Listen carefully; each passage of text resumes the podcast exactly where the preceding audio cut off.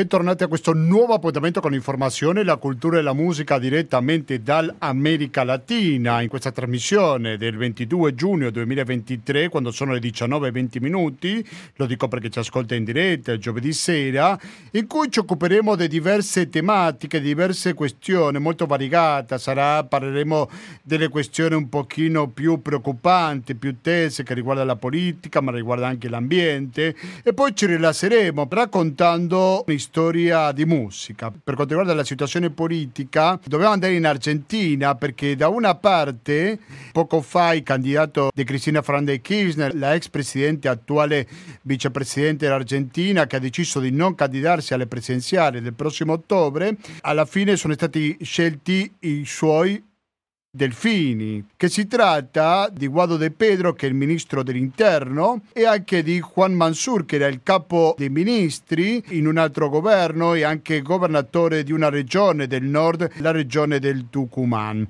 Ho detto regione del nord e più al nord ancora del Tucumán c'è un'altra regione che si chiama Jujuy, che è molto vicina o confinante con la Bolivia. In questa regione è stata una situazione di tensione, o lo è ancora oggi perché il governo di questa regione vuole cambiare la Costituzione regionale. È un po' difficile da capire, come qua in Veneto ci fosse una Costituzione, una legge di rango superiore e questo ha provocato tante proteste, prima si sono partite una protesta pacifica da parte degli insegnanti e poi si sono aggiunti altri gruppi di altre parti dell'Argentina, un paese grande come l'Argentina. Quando parliamo della capitale di questa regione, San Salvador de Jujuy, stiamo parlando di circa 1800 km da Buenos Aires. Questo dato lo dico per così ci facciamo un'idea di quale distanza stiamo parlando. Dunque è seguito a queste manifestazioni una durissima repressione repressione da parte del governo della regione di Jujuy, vescovi e anche evangelisti che sono stati assenti al momento del giuramento di questa nuova Costituzione, quindi anche alcuni religiosi hanno formato parte di questo dissenso. Sono stati anche di sciopero in tutta Argentina, a parte dei docenti, per solidarietà ai docenti di Jujuy che avevano iniziato questa protesta, già passati due giorni, e poi è anche entrata una polemica politica, per una parte il governo argentino di un altro colore politico si è manifestato contro la decisione del governo di Jujuy e il governo di Jujuy che ha difeso la propria riforma riforma costituzionale e soprattutto la repressione. Ma senza andare oltre, noi abbiamo trovato di recente la testimonianza di una cittadina che si chiama Marta Laura Celaya e che abita a pochi metri dalla casa di governo di Jujuy e questo ci raccontava. Quiero expresar unas breves palabras. Voglio esprimere alcune poche parole. Come cittadina come cittadina. Mi ha toccato vivere mi ha to- un par de días atrás. che ho visto un paio di giorni fa. Han sucedido hechos en la provincia. Sono stati dei successi nella regione. Di mucha ira, di molto odio. Di molto odio. Di persone che dijeron manifestarse por estar en contra de una reforma volevano manifestarsi per essere contro una riforma della Costituzione locale. Esta gente de, de los docentes che vienen desde il principio di questo mese. Docenti, eh, la protesta è iniziata all'inizio di questo mese. Con, con un reclamo giusto per salari molto bajos. Era una protesta giusta perché prendono un stipendio molto basso. Días a, a sus marchas se han sumado el personal de salud, eh, algunos municipales. C'era qualcuno che lavora nell'ambito sanitario este, e anche nel comune. Es un reclamo que yo apoyo porque lo hacen de manera pacífica y, y con derecho. Perché... Hanno ricevuto sostegno da parte della gente perché lo fanno in modo pacifico. Nella legislatura si trattava il punto è che mentre si lavorava al Parlamento di Jujuy su questa riforma costituzionale, todos eh, eh, no, no eran personas del lugar. si sono aggiunti a queste proteste gente che veniva da altre parti dell'Argentina, anche da Buenos Aires. Políticos eh, con cabezas en la ciudad de Buenos Aires y que vinieron a amedrentar la paz. E sono venuti a minacciare la pace. Eh, han roto el edificio de la, de la, legislatura, han quemato autos particolari. Hanno bruciato anche delle macchine. Y entre esos el personal policial. Hanno attaccato la polizia. Se han agarrado que los, de que los policías en defensa de lo que se estaba viviendo han apresado a unas personas eh, para controlar el desorden que se había generado y con justa razón. Y ahora dicen ser eh, vittime. La polizia ha provato a mettere ordine e questi manifestanti violenti dicono di essere vittime da parte della polizia del governo di Gerardo Morales, il governatore o il presidente della regione di Jujuy. Il discorso è che la repressione è stata tanto dura che persino le Nazioni Unite o il Comitato per i diritti umani delle Nazioni Unite si sono manifestati contro la repressione da parte del governo di Gerardo Morales. La testimonianza che abbiamo appena sentito è di Marta Laura Celaya, che lo ricordo è una cittadina che lei si autodefinisce preoccupata per la situazione nella sua bellissima regione di Jujuy. Concordo con lei che è una bella regione argentina, confinante con la Bolivia. Dunque siete sempre all'ascolto di Radio Cooperativa dell'oggi 22 giugno, se ci ascoltate in diretta perché questa trasmissione ricordo che in replica lunedì dalle ore 16 e 25. Musicalmente oggi ci accompagna, attenzione con questo nome perché lo conosceremo meglio, è quello di Lucia Minetti. Lucia Minetti è una cantante italiana che si dedica fra le tante attività musicali anche alla musica latina. Io l'ho visto una volta interpretare diversi brani dal vivo, è veramente meraviglioso, una quantità di lingue in francese, in portoghese, in spagnolo, in inglese. Noi naturalmente che ci interessa la sua visione latinoamericana, è per questo che la ospiteremo più tardi. Prima però ci trasferiremo in Uruguay dopo sentire un altro brano di Lucia Minetti, Deradeira Primavera. A fra pochissimo.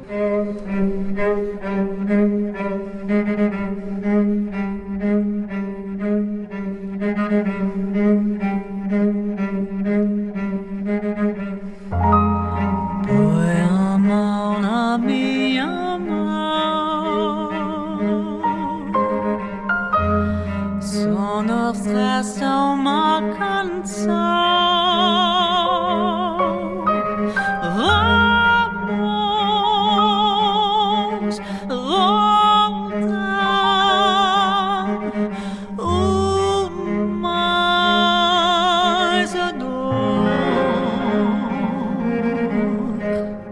Siete sempre all'ascolto di Radio Cooperativa sul 92.7 per il Veneto in Gene o il www.radiocooperativa.org per ascoltarci in streaming con un'ottima qualità audio, devo dirlo. Eh?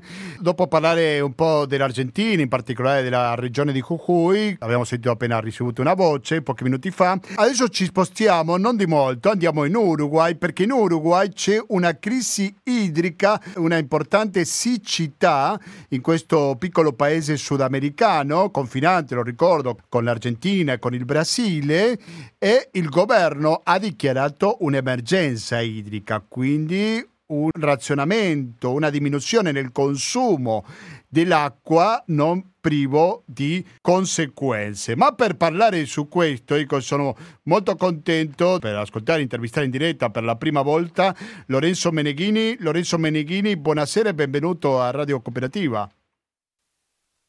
Buonasera Gustavo, buonasera a tutti. Ti sento un po' basso, Lorenzo, se puoi alzare un pochino la voce gentilmente. Buonasera. Ah, adesso meglio. meglio. Grazie. Lorenzo Meneghini è un giornalista italiano, lo capite, che si trova a Montevideo, nella capitale dell'Uruguay, perché dico, qua stiamo avendo tanto caldo, in Uruguay magari c'è molto più freddo, però qual è la situazione idrica e di siccità in Uruguay, per favore, Lorenzo Meneghini? Guarda, ehm, la situazione de- di pioggia se ne vede poca. Eh, freddo fa freddo, c'è anche molta umidità, quindi non fa nemmeno, cioè, non fa nemmeno così tanto freddo per essere inverno, perché c'è molta umidità, molta nebbia, quindi come si può un secondo si a sudare, ma non piove. E non piove, ha piovuto proprio una- un giorno, magari un paio di ore, però che non ci sono vari giorni di davvero. Lorenzo, mi senti? Se puoi riattaccare io ti richiamo subito per provare, grazie, attraverso un altro mezzo se riusciamo a sentirti un po' meglio perché il tono della voce purtroppo non è il migliore. Lorenzo, mi senti adesso? Pronto? Adesso ti Ok, sento perfetto. provo senza accu. Sì, vai pure. Dicevi? Eh, no, dicevo che ehm, appunto eh, qui è, è inverno, in verità per essere inverno non fa nemmeno così tanto freddo come altri anni, però c'è sempre umidità, molta nebbia, molto nuvoloso, però non arriva a piovere appunto, a parte sporadicamente. In verità sono da tre anni che viene un po' questa eh, scarse piogge, Ehm, E, infatti il problema appunto è eh, che si è arrivati a questa situazione in cui hanno dovuto eh, il- le, le risorse d'acqua, soprattutto del Rio Santa Lucia, che sono, vengono raccolte attraverso la diga del Passo Severino, che è la principale fonte da cui prende l'acqua OSE, che è la compagnia dell'acqua eh, pubblica, diciamo, eh, in questo momento è a meno del 6% della sua capienza, cioè mm, diciamo un- un bacino che dovrebbe avere 67 milioni di litri, in questo momento ne ha 3,7 più o meno. Niente. E, e- e per questo il governo ha deciso di mescolare appunto questa riserva d'acqua con acqua dal Rio della Plata, quindi acqua salata comunque. E, e quindi insomma in questo momento da varie settimane, da- penso ormai più di un mese in verità, eh, sostanzialmente non si può bere, non si può utilizzare l'acqua, per- non è, non è più potabile l'acqua dei rubinetti sostanzialmente, quindi bisogna comprare i bidoni d'acqua. E, mm, e niente, la situazione è questa. Eh, stiamo comprando l'acqua sostanzialmente perché non si può più bere l'acqua del rubinetto perché è salata, mm, molto salata, ecco. Fra le misure del governo dei Lacalle Pou ha deciso di togliere le tasse all'acqua minerale, può essere? Sì, beh, questo dovrebbe iniziare da settimana prossima. Hanno, diciamo, è stato de- mi sembra che hanno, stanno scrivendo il decreto, forse è stato presentato ieri, ehm, e da settimana prossima dovrebbe costare un po' meno l'acqua. Comunque sia, diciamo che non è una... Prima cosa, molte persone criticano, adesso non, non ho visto ancora studi, ma molte persone sospettano comunque che anche l'acqua che viene imbottigliata comunque da Salus o da altre marche che viene venduta nei bidoni, comunque sia, non sia, si sente comunque un sapore particolare anche in quella. E comunque non è una, per molte altre questioni non è una soluzione, perché per esempio eh, addirittura l'acqua salata sta corrompendo il, come si dice, la, la resistenza dei termosifoni, dei- degli scaldabagno, per esempio, quindi si iniziano a rompere gli scaldabagno e- ed è per il sale. Hanno spiegato perché il- l'aumento del sale aumenta la conduttività dell'acqua e quindi aumenta la corrosività sul, sul metallo. Quindi insomma, eh, sì, per bere, per fare il mate si può passare al bidone, che comunque sia, costa anche gli, anche mh, diminuendo il prezzo, finisce comunque a costare di più dell'acqua del, del rubinetto, però non soluziona, non risolve tutta una serie di altre questioni, perché anche per innaffiare delle piante, per dare da bere a...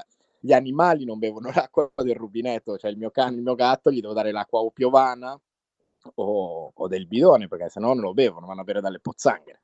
Molto interessante quello che Lorenzo ci sta raccontando in diretta da Montevideo. Altre situazioni della vita quotidiana che sta colpendo gli uruguayani in questo periodo di siccità? Beh, beh, immagino innanzitutto che tutti quei settori della popolazione più poveri e che vivono in situazioni magari anche eh, già complicate di per sé, il fatto di doversi anche comprare l'acqua eh, separatamente, immagino che sia mh, anche molto più problematico che non già per, per persone che magari appunto che hanno un lavoro più stabile o la possibilità comunque di comprarli.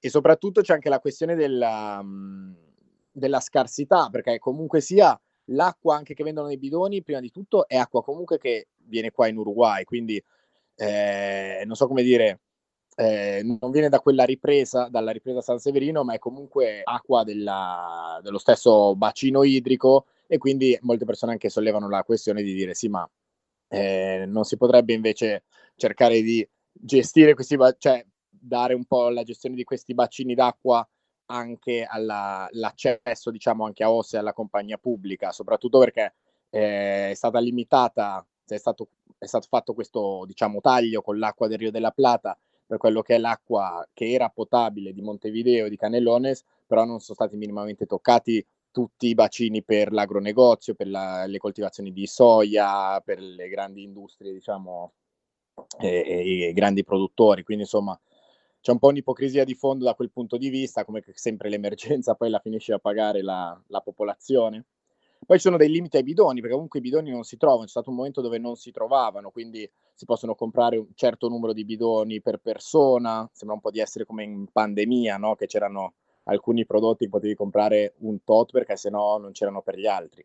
E qui ogni tanto vai al supermercato, ci sono i bidoni, ne compri un paio perché poi non sai se quella settimana li ritrovi.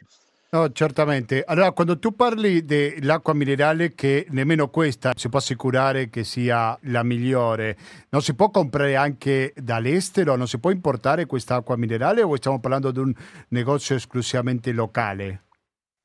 Eh, il problema è che non, non so come dire, non, risol- son, non, risolverebbe la questione perché eh, prima di tutto c'è, c'è, una questione anche un po' di, di, ideale, diciamo, del fatto che negli anni 90, nel, no, negli anni 90 nel 2004, scusa, eh, c'è stato un, è stato l'acqua, il diritto all'acqua potabile come diritto è stato messo in Costituzione. E L'Uruguay è stato il primo paese, era un pioniere da quel punto di vista che aveva messo nella Costituzione l'accesso all'acqua potabile come un diritto e quindi c'è anche un po' questa, questa un po' presa in giro, per cui si può prendere da fuori, ma prenderla da fuori o comprarla da qualcuno, cioè la qualità dell'acqua, diciamo, dell'acqua minerale locale, eh, sono voci che circolano di persone comunque, non ti, non, non ti sto dando un dato certo, però ti dico che c'è anche un po' quella sfiducia rispetto all'acqua anche imbottigliata. E prenderla da fuori magari potrebbe risolvere quella questione, ma prima di tutto sarebbe sicuramente a un prezzo ancora più alto e, e soprattutto non risolve la questione sistematica, diciamo. Anche perché, scusami, aggiungo, eh, il, c'è anche la questione del piano Nettuno, per cui appunto questa siccità viene da, sono tre anni appunto di piogge molto scarse e il sindacato di Ose denuncia che in verità sono decenni che bisognerebbe un po' che si, c'era la necessità di eh, ri, riplante- eh, di riorganizzare un po' la questione della gestione delle risorse idriche, di rimodernizzare un po' tutto il sistema. E, però oltre a questo il governo ha abbandonato un progetto appunto di rinnovamento di queste dighe, di queste riprese, di queste... Eh, sì, di, questi, di questi bacini idrici a favore di un progetto che si chiama il progetto Netuno, che è un progetto nuovo, finanziato e organizzato da privati che quindi andrebbero a costruire una opera pubblica fatta da privati che è anche abbastanza incostituzionale secondo la Costituzione uruguayana e questo progetto è un progetto di desalinizzazione di acqua del Rio della Plata. Quindi un processo comunque non dico sperimentale, ma sicuramente che ancora è poco efficiente probabilmente e comunque sia più incerto e, insomma con tutta l'area di essere un po' un, un, un, negozio un negozio interno e vantaggioso per, per diciamo gruppi vicini no, al governo all'agronegozio sempre. No, certo, perché io vorrei chiederti qualche parola in più, non so quanto ci puoi raccontare, Lorenzo, a proposito di chi è che subisce molto di meno questa crisi idrica. C'è qualche grande azienda che non si preoccupa tanto per risparmiare il consumo di acqua? Abbiamo qualche informazione concreta al riguardo? Beh, sappiamo, beh, eh, guarda, senza nemmeno dover andare a informarmi molto, immagino che sì, cioè per quello che so, non credo che ci sia stato nessun tipo di cambio di atteggiamento rispetto a quello che era per esempio appunto le, l'agronegozio, le coltivazioni di soia e anche, i, anche gli stessi pascoli comunque che, comunque che sicuramente eh, diciamo consumano meno rispetto a una coltivazione intensiva perché normalmente è, pasto, è prato, quindi un po' un po' più, eh, però comunque sia che c'è il suo consumo. C'è la di UPM, cioè UPM che è una società produttrice di carta del, direi del nord Europa, adesso non, non, non mi ricordo esattamente, che, che so che è, ovviamente anche lì c'è una questione di... Immagino che sì, che utili... cioè immagino che l'utilizzo ovviamente dell'acqua, che, che so che, che, è anche molto più, eh, diciamo, quantitativamente rilevante rispetto al consumo di acqua potabile eh, di Montevideo e Canelones, perché stiamo parlando di questi due dipartimenti che stanno soffrendo questa crisi di siccità, che però sono due dipartimenti in cui vive metà della popolazione, e, e, e, mentre che per la popolazione che, che, subisce questa cosa ci sono stati dei cambi drastici nella qualità e anche nel somministro, cioè nella somministrazione proprio a livello quantitativo, per cui scarsità anche proprio dei bidoni, eh, sono, non credo proprio che ci sia stato questo impatto rispetto appunto a, a UPM principalmente, ma perché è la più grande, quella di cui più si parla. Sono sicuro che se andasse a investigare un po' più nello specifico ci, ci sarebbero altri, sì, probabilmente le grandi città, o soprattutto Montevideo, ricordiamo che una buona parte della popolazione dell'Uruguay è concentrata nella sua capitale, magari colpisce di più questa crisi che in altre parti del paese, giusto? Sì, sì, sì, no, la, la crisi, diciamo, per quello che, che, ho capito, la crisi è Canelones e Montevideo, nel senso qui in città è sicuramente... Ma è come dire una buona parte del paese praticamente. A livello di popolazione sì, non eh. a livello di territorio appunto. Eh, cioè, mh, mm, ma penso che sia anche per una questione di, eh, del, del fatto che appunto il, sono il bacino della, del Passo Severino, la diga del Passo Severino fornisce l'acqua appunto a Montevideo e Canelones, e, mentre più al nord immagino che abbiano altri bacini o altri mh, mm, punti di, di, accumulo del bacino comunque sempre da pensare che so, mh, mm, tra Uruguay e Paraguay stiamo parlando di uno dei bacini acquiferi più grandi al mondo, il bacino, il, l'acquifero Guarani che è uno dei bacini di acqua dolce che era perlomeno tra i più grandi al mondo. Prima di salutarci, Lorenzo, la popolazione sì. ha pazienza con questo, capisce questa situazione difficile o è molto innervosita, se la prende contro il governo? Eh, questo è interessante, nel senso che cioè, mh, mm, molta, mh, mm, eh, si parla molto costantemente di questa questione è molto presente nella, nella discussione pubblica e ovviamente non, è difficile avere un'opinione positiva della situazione.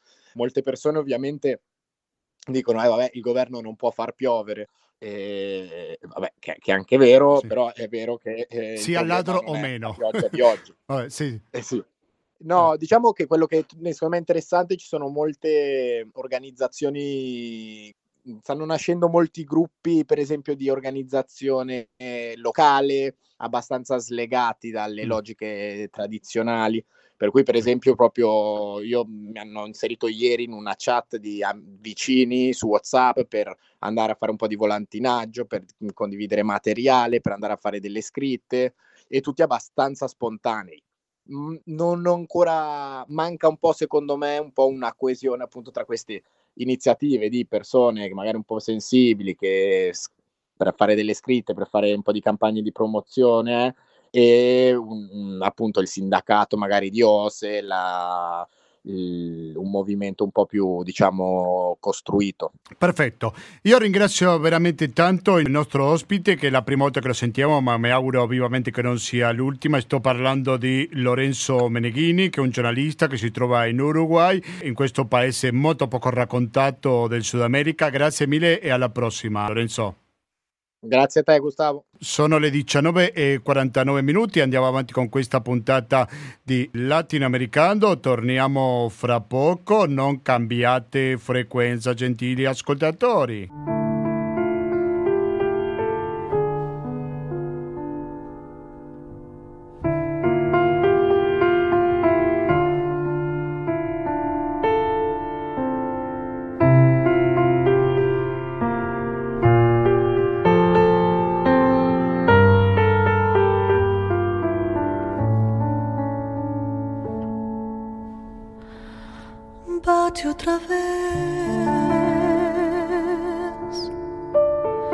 Esperanza lanças meu coração, pois já vai terminando o verão. Enfim, 19.51 minuti. papà Siete all'ascolto di Radio Cooperativa, particolare di Latinoamericano, la puntata 880, bellissimo questo numero, eh? 880 puntate di questa trasmissione dedicata all'altra sponda dell'Atlantico, fuorché il Canada e gli Stati Uniti. E la voce che stiamo sentendo, in fondo, è quella di Lucia Minetti, che è uscito con un CD di recente, con un trio che io considero bellissimo perché è una musica veramente straordinaria. E Lucia Minetti Trio viene composta dalla cantante e poi c'è anche Andrea Zanni al pianoforte e Martino Maina al violoncello. Il CD si chiama Ambra e io sono molto contento perché dall'altra parte della linea la voce che avete sentito cantare adesso l'abbiamo qua in diretta sulle frequenze di Radio Cooperativa. Lucia Minetti, buonasera e benvenuta a Latinoamericano. Lucia Minetti, mi senti? Ti Lucia- sento bene? Adesso sì, ti sento bene. Come stai? Eh, abbiamo qualche problema con l'audio, sembra. Questo è il bello della diretta. Siete all'ascolto di Latinoamericano. Lu- sì. Lucia, mi senti adesso? sì. Molto bene. Ah, ok, che anche noi ci sentiamo molto bene, Sì, grazie per sì, la tua bene. disponibilità. Stavo parlando brevemente di questo CD che avete appena pubblicato. Ambra si chiama, Lucia Minetti Trio, insieme a Andrea Zani e Martino Maina, in cui ci sono diverse canzoni, però noi ci concentriamo sulla musica latinoamericana perché di questo si tratta questa trasmissione. Io vorrei che sentissimo, se tu sei d'accordo Lucia, alcuni brani che ci sono in questi CD che riguardano l'America Latina, come per esempio il primo, quale potrebbe essere? A proponiti uno, Lucia. Ma potrebbe proprio essere Alfonsina y el Mar. Alfonsina il che è Mar, un bellissimo brano. Sì. Ecco, non so se vuoi presentarlo, vuoi raccontarci un po' te di cosa parla questo brano? Eh, sì, io da sempre sono innamorata dell'America Latina e tendo a mettere sempre in repertorio qualche brano americano perché io che insomma sono una cantante di canzoni, no? Perché mi occupo di canzoni in chiave, in chiave jazz, spesso oppure in chiave cameristica, eh, vado proprio alla ricerca a certosina di canzoni meravigliose, che quindi già di per sé sono bellissime come testo, come musica o come anche ricchezza che, che richiedono nell'interpretazione. E il Sud America è più che mai una terra di grandissime canzoni e quindi è un piacere sempre omaggiare per me con grande rispetto per tutta la tradizione queste canzoni. Alfonsina e il mare è una canzone meravigliosa che contiene parte dell'ultimo testo poetico di Alfonsina Storni, poetessa eh, nata in eh, eh, Svizzera italiana e trasferitasi prima a Rosario e poi dopo a, a Buenos Aires e divenuta famosa di un talento straordinario, ma con una diciamo esistenza un po' triste, tant'è che la sua vita finisce, finisce male, finisce in mare. E il mare, la tristezza e la dolcezza della poesia tornano tantissimo in questa canzone meravigliosa. Sentiamo un frammento, una parte di Alfonsina e il Mar, nella voce di Lucia Minetti, accompagnata da Andrea Zani e Martino Maira.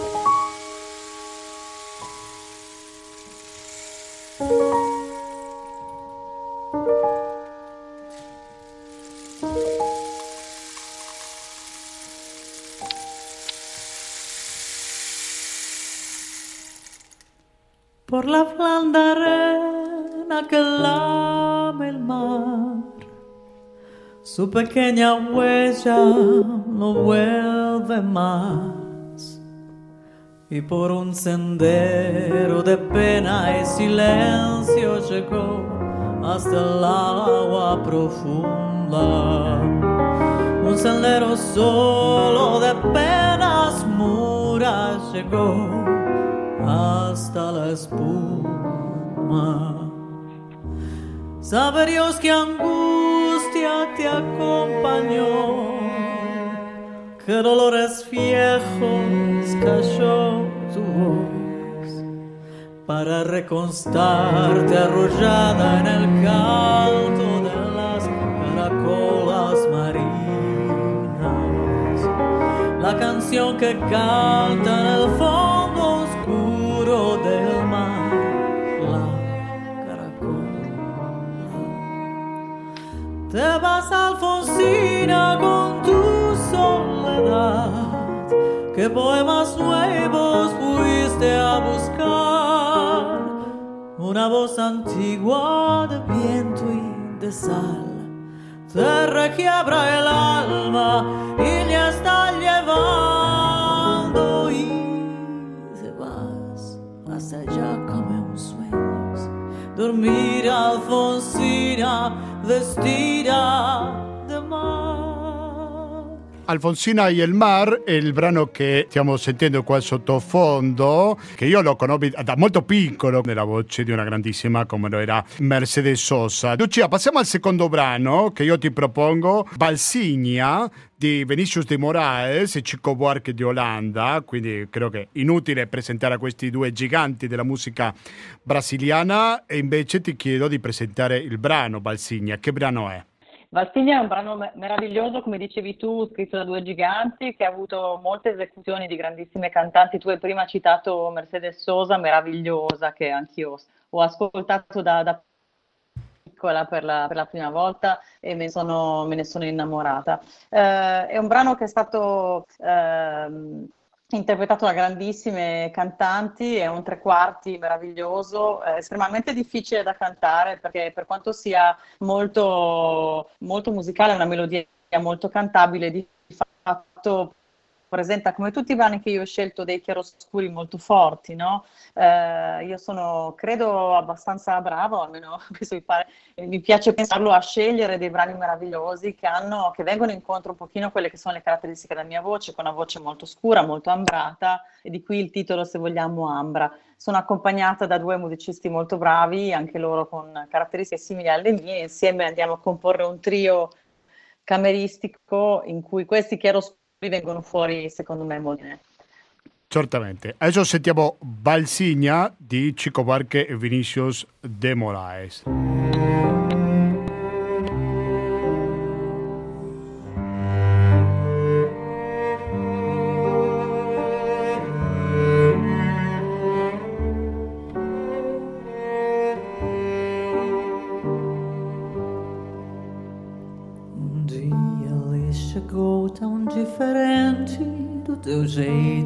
Sempre chegar.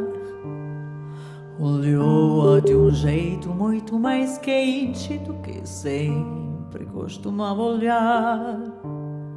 Eu não maldisse a vida tanto quanto era seu jeito de sempre falar.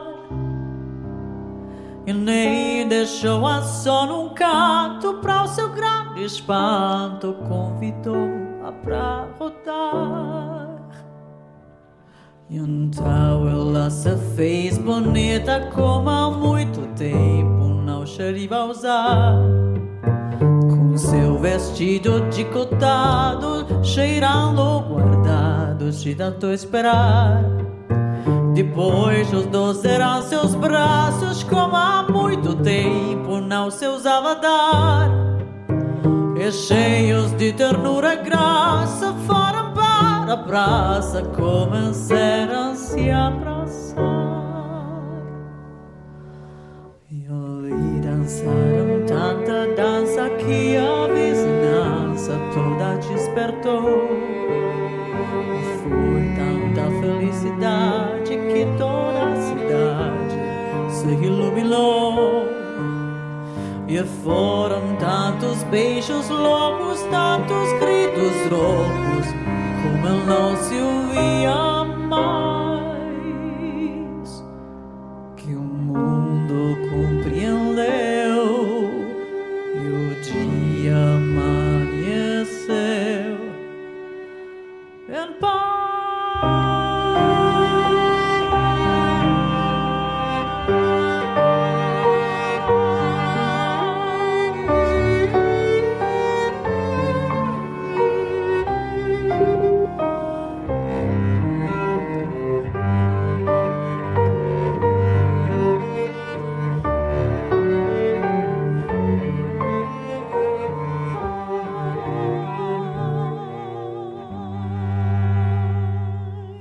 Siete all'ascolto di Latinoamericano, la voce che canta, ma anche che stiamo sentendo in diretta dal vivo qui sulle frequenze radio cooperativa è di Lucia Minetti. Lucia, passiamo al terzo brano, Ritratto in branco e preto. Quindi rimaniamo in Brasile. Da De Moraes e Chico Buarque passiamo a un altro gigante come il caso di Jobin. Ecco, raccontaci gentilmente che brano è Ritratto in branco e preto. Allora, Ritratto in branco e preto è un brano che da sempre avrei voluto inserire, diciamo, in ognuno dei miei dischi. Qualche anno fa feci un disco interamente dedicato. Se ti puoi gentilmente posizionare un pochino meglio perché ogni tanto si perde la tua voce, Lucia. Lucia, mi senti? Con il microfono, va bene? Sì, sì ti... eccoci, riprendi pure. Eccoci, eccoci. È un brano che avrei sempre voluto inserire nei miei lavori perché è un brano estremamente intenso, reso noto da Elise Gina, cantato meravigliosamente da lei, um, di, di, di, Antonio Carlo Jobim, non dei più molto noto molto amato in America, ma non dei più navigati, per esempio il repertorio jazzistico è eseguito ma un pochino di meno e presenta per un cantante delle eh, difficoltà molto, molto grandi perché è un brano molto intenso e melodicamente si muove molto e quindi presenta grandi difficoltà interpretative e anche insomma dire di estensione. Eh, lo amo molto credo che anche qui questo brano venga fuori molto bene con questa formazione eh, così, così scura così, così ambrata. Allora, se mi permettete una nota personale io ho conosciuto sia Lucia che gli altri interpreti sono stato una volta che hanno interpretato questi brani mi ha dato una sensazione di molta intimità sembrava, anche se c'era il pubblico, c'era tanta gente, comunque sembrava, non so, probabilmente perché era una voce, due strumenti soltanto, diverso dal suono di un'orchestra sicuramente, però dava un'intimità, una riservatezza in questo che era un collegamento veramente forte fra gli interpreti e il pubblico. Adesso sentiamo il brano di Antonio Jobim. Volentieri.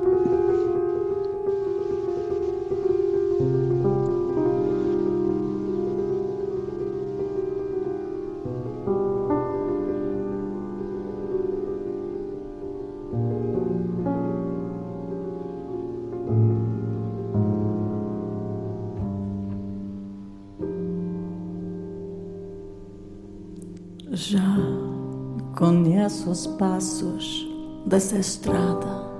Sei que não vai dar em nada. Seus segredos sei de cor. Já conheço as pedras do caminho e sei também que ali sozinho eu vou ficar tanto pior.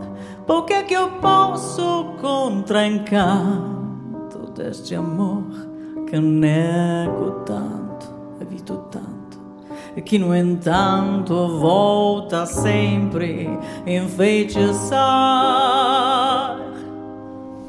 com seus mesmos tristes velhos fatos que no álbum de retratos eu também colecionar. Lá vou eu de novo como um tolo procurar o desconsolo que eu cansei de conhecer. Novos dias tristes, noites claras, versos, cartas, minha cara. Ainda volto a lhe escrever para lhe dizer.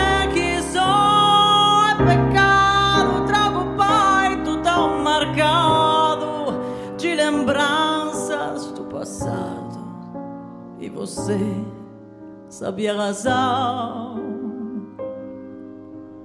Vou colecionar mais um soneto, autorretrato em branco e preto, maltratar meu coração.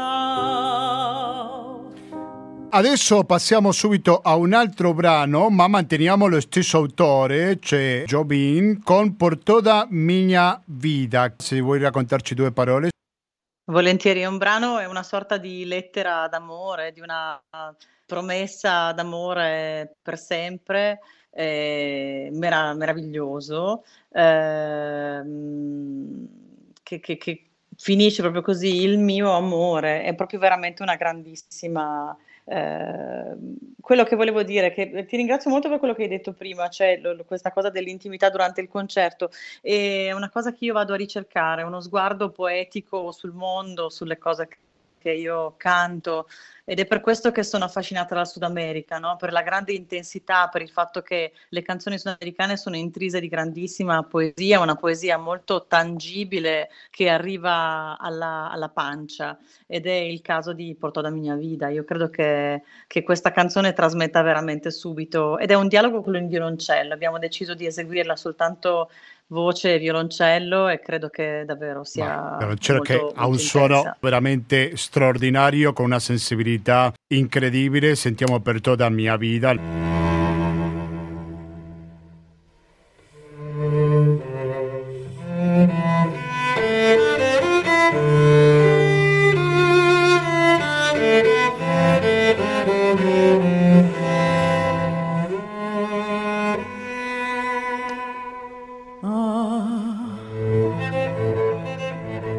meu bem amado, quero fazer-te um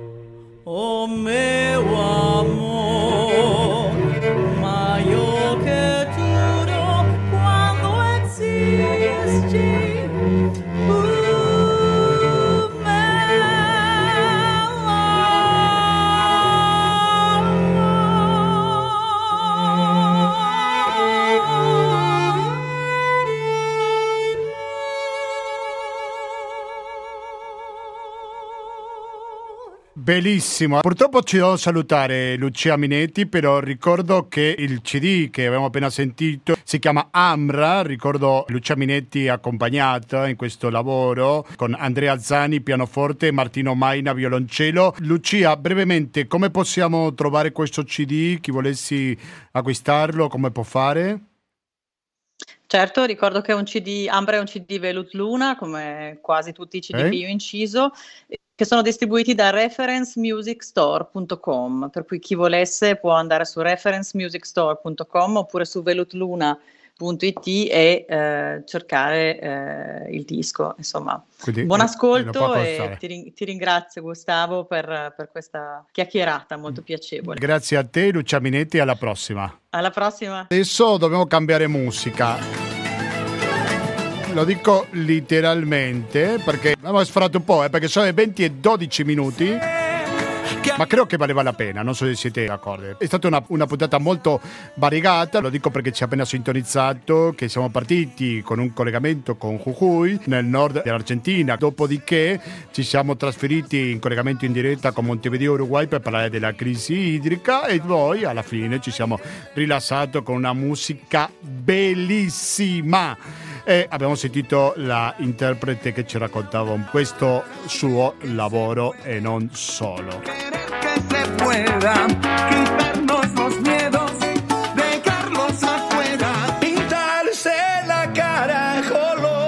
È vero che noi ci salutiamo, ma voi guai a cambiare frequenza, gentili ascoltatori, perché fra pochi minuti sentiremo un intervallo musicale che andrà avanti fino alle 21.30, quando sarà il momento di ascoltare internotte. Questo se ci sentite in diretta il giovedì 22 giugno. Se invece lo fate prossimo lunedì dalle ore 16.25, fra poco ascolterete Gabriele con Economia e Società. In ogni caso voi non cambiate frequenza sul 92.7 MHz per il Veneto in genere o il www.radiocooperativa.org per ascoltarci in streaming con un'ottima qualità audio.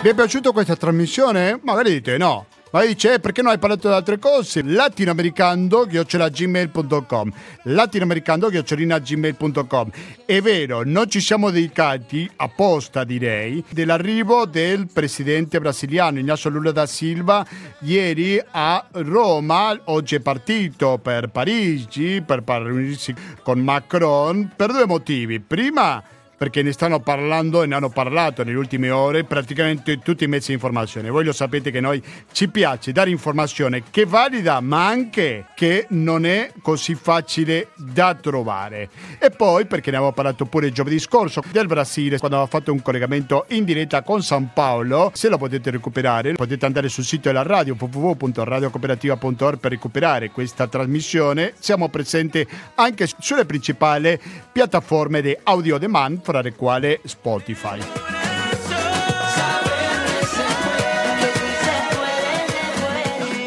Contribuite con questa radio al 120 82 301, il RIT bancario, il pago elettronico e attenzione con questo metodo, il contributo con l'associazione Amici Radio Cooperativa sono i metodi alternativi per aiutarci alla sopravvivenza, soprattutto adesso che dovete scegliere il 5 per 1000. Da Gustavo Clau non mi resta più che salutarvi, noi ci sentiamo lunedì prossimo per la rassegna stampa di Radio Cooperativa. Grazie e alla prossima!